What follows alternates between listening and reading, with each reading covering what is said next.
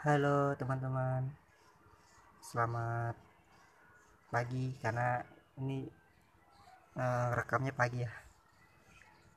Eh, kali ini dari podcast cerita diet mau membahas apa itu arti kebahagiaan.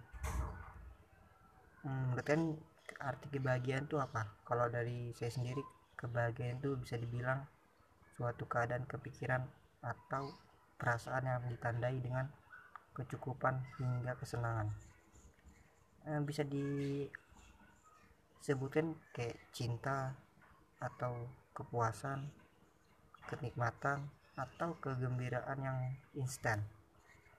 Hmm, dan ada berbagai pendekatan filsafat agama psikologi dan biologi telah dilakukan untuk mendefinisikan kebahagiaan itu tersendiri jadi gimana menurut kalian sendiri? Apa arti kebahagiaan yang kalian ngalamin gitu atau kalian pernah lakuin?